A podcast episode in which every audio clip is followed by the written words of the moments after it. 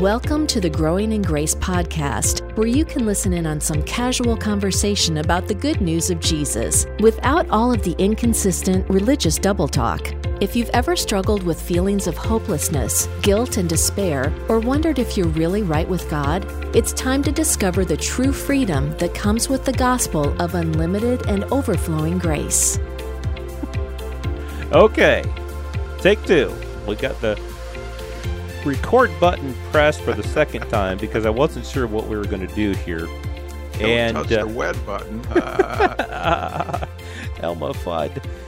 Yeah, I don't think it's wabbit season or duck season right now. It's Christmas season. Well, actually, Christmas tur- season. Turkey is- and ham, right? yeah, it's wrestling day. I love wrestling day. Um, I always make I always say that it's Boxing Day. Not in the United States. We don't really celebrate it, but in Canada and in the United Kingdom where I once lived, they call it Boxing Day. It's the day where you you box up all the stuff that you didn't want that you got for Christmas and bring it back to the store. So you're you're you're using a play on words with boxing and wrestling. Is that right? Yes. Ag- Yes. Once again, you get me. I don't know if anybody I'm else from does. Iowa, so I I get the wrestling thing. I I'm a wrestling fan. I've never really got into boxing, but and it's actually been a year or so since I really got into wrestling too, but pro wrestling. Oh yes, That- don't get me started on that again. That's not real wrestling. oh, you get thrown around a ring and see how real it is. No, I'm just Joel watches professional wrestling and then it goes over to the nursing home and they go out back and have a pinch of snuff and then they go back in and watch it. Oh, uh, no, thank you. That stuff makes me sick. not the not the wrestling. but anyway, I've been forgiven of all of that, whether it's watching wrestling or boxing. You know, people sit there and watch people beat each other up, or or the UFC or whatever. You're forgiven. Don't worry. In Christ, it's all forgiven. It's all taken care of. Let's talk about that. Now, I know where the legalistic mind wants to go here. Are, are you just saying that people can go out and do whatever they want? And, you know, we've, we've talked about this a number of times over the years. And here's the bottom line. And this is something we've been talking about recently. As a new creation, as a believer in Christ, as one who is a partaker of the divine nature, gifted with the very righteousness of God, and the very, the very attributes of, of a holy God. Uh, the, these have been placed in you with the Holy Spirit living within you. Now, yes, we are living in a fallen world. We do have uh, fleshly things that like to throw themselves at us, right? But it, it is not within your heart, your new heart, to want to go out and just do every possible wrong thing that you could think of. That's just not who you are and, and so we, we need to get off of this this idea and, and I get that it's a transition if you're going from some sort of legalistic doctrine into one that is based on pure grace through faith. I get that. I understand. I, I know it's a big change. It was for me too. Another story I've shared before, not for a while, when I was first new at this thing, Joel, and I was up at the radio station where you and I worked. Like you said, it was about a good quarter of a century ago, even more than that now. It's a little bit scary but a friend of ours, a mutual friend now, but at that time he called me up and and I'm doing the DJ thing. And back then it was harder than what they have to do today with computers. We actually played the music. yeah. we, we didn't we didn't click a mouse. And and you're handling the phone, you're doing all this stuff, and you know your hands are flying all over. And anyway, I'm talking to this guy while I'm doing all this, and we were laughing about something. And I remember saying, "Oh, God will forgive you," sort of half jokingly, you know, God will forgive you for that and his comment back because he'd already stepped into the grace realm that I had just entered into, uh, and and his comment instantly, I mean, it was like a reflex. He said, "He already has." I said, "God will forgive you. He already has," and that was uh, a brief revelation for me. Like, oh yeah, I, I get what you're saying. Because some of the blinders had been removed for me at, at, that point. And so it was easy for me to receive a comment like that, whereas others may struggle with it right now. I think we were in Colossians chapter 1 at the end of last week. That's where you were. And, and you had mentioned where Paul said, uh, writing to the Colossians, he, he, Jesus, has delivered us from the power of darkness, transferred us or conveyed us into the kingdom of the Son of his love, in whom we have redemption through his blood the forgiveness of sins. See, it's not through your confessions that I used to do over and over and over again. It's through the blood of Jesus. A confession of Christ will bring right life and righteousness. We receive that, and we receive that forgiveness at the same time. But the forgiveness already occurred. The blood had already been shed, and there's no more blood being shed, which is something we'll get into in later weeks when we get into the book of Hebrews. No more blood being shed. So the forgiveness had already occurred. So there's this thing called forgiveness. He has deli- he has delivered us. And, and, this is this is a big thing. Let, let me back up a verse or two here because Paul said the same phrase in Ephesians chapter 1 that we were also in I think last week.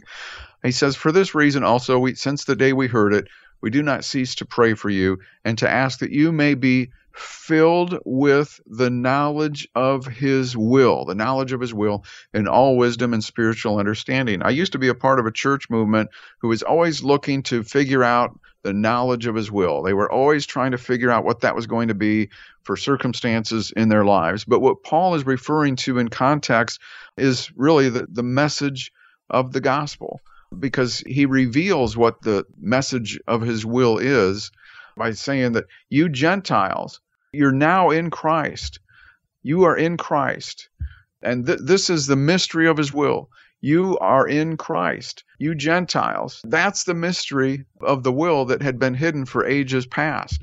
And so I just wanted to slip that in, Joel. But the, the, the thing I also think that we should be focused on here as we continue to have this conversation is that you who are in Christ as a believer, you have been forgiven because of the blood of Jesus and not because of anything that you've done to reduce your sin count or go to church more or you know to try to raise your level of morality because God's not impressed with that. Right. And I know a lot of people will read what what you just read. He has delivered us from the power of darkness. And somebody might think, I don't know, some of the thoughts that I have, some of the some of the things that I sometimes feel drawn to do are pretty dark. And I know even as a believer, the flesh has those tendencies, but the flesh is not who you are. Paul even says, You are not in the flesh, but in the spirit.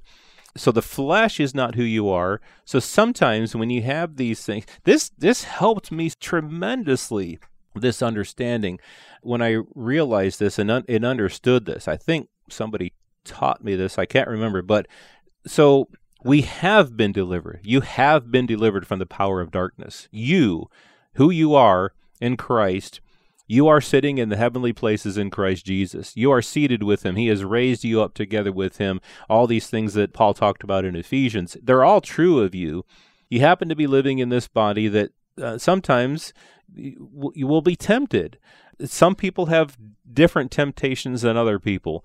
So you may not feel like you've been delivered from the power of darkness, but you have been delivered from the power of darkness. And if you know that, then you can understand that these thoughts that you have, some of the pulls of the flesh that you might feel, that's not you.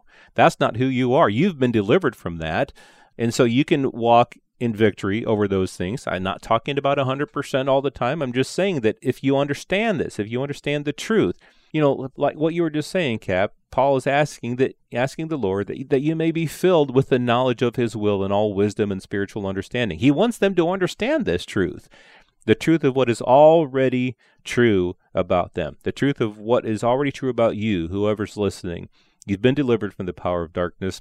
You've been conveyed into the kingdom of the Son of his love, in whom we have redemption through his blood, the forgiveness of sins. You have redemption. You've been redeemed by the blood of Jesus. You have the forgiveness of sins. It's a done deal. See, this thing happened 2,000 years ago. The blood of Jesus was shed. He died on the cross. Your forgiveness, that's when it happened. And you just happened to be born 2,000 years later where you received it.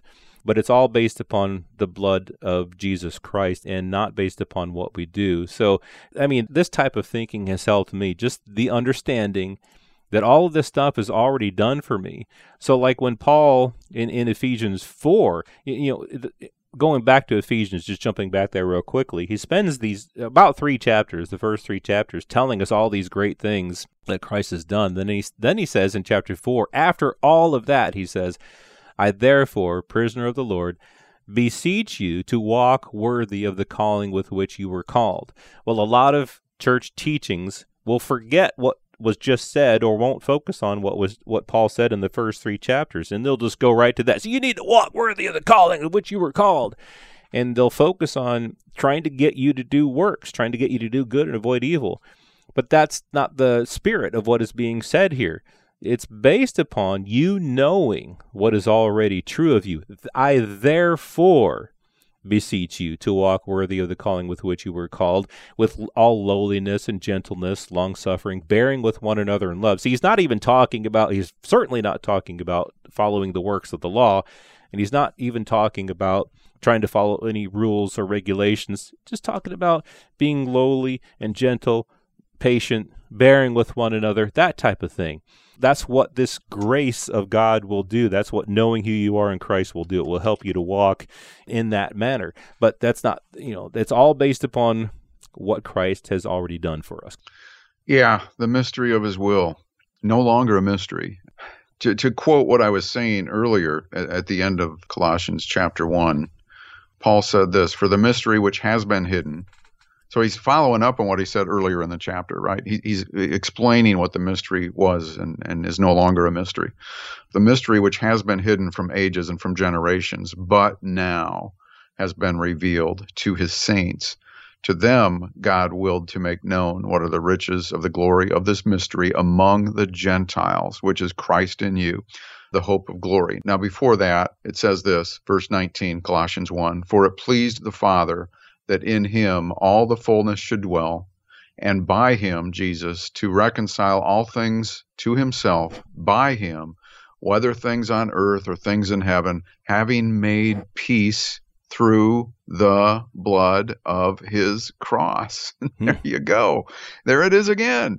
And you who were once alienated and enemies in your mind by wicked works, yet now he has reconciled in the body of his flesh through death to present you holy and blameless, and get this, above reproach in his sight, if indeed you continue in the faith, grounded and steadfast. Well, what does that mean, continuing in, in the faith? Continuing in the faith, uh, it simply means to trust in what God did, to trust in what Christ did, instead of trying to contribute something to complete what we think Jesus didn't finish. Yes, amen. And, and one of those things that we tend to think that Jesus didn't finish is the whole issue of forgiveness. We, of course, have been talking a lot about forgiveness, but specifically, Jesus had said, if you don't forgive others of their sins, God won't forgive you of your sins. But if you do forgive others of their sins, God will forgive your sins. And so we carry this thinking into the new covenant life that we have in Christ, even though those words were spoken before the cross to people who were under the law. So maybe that will get your mind thinking a little bit, and we'll talk about that next week right here. Stick with us, Growing in Grace at growingingrace.org. This has been Growing in Grace with Mike Kapler and Joel Brueseke, heard online through various internet sources around the world each week. Access past programs by visiting growingingrace.org. Share it with a friend and listen again next week for more Growing in Grace.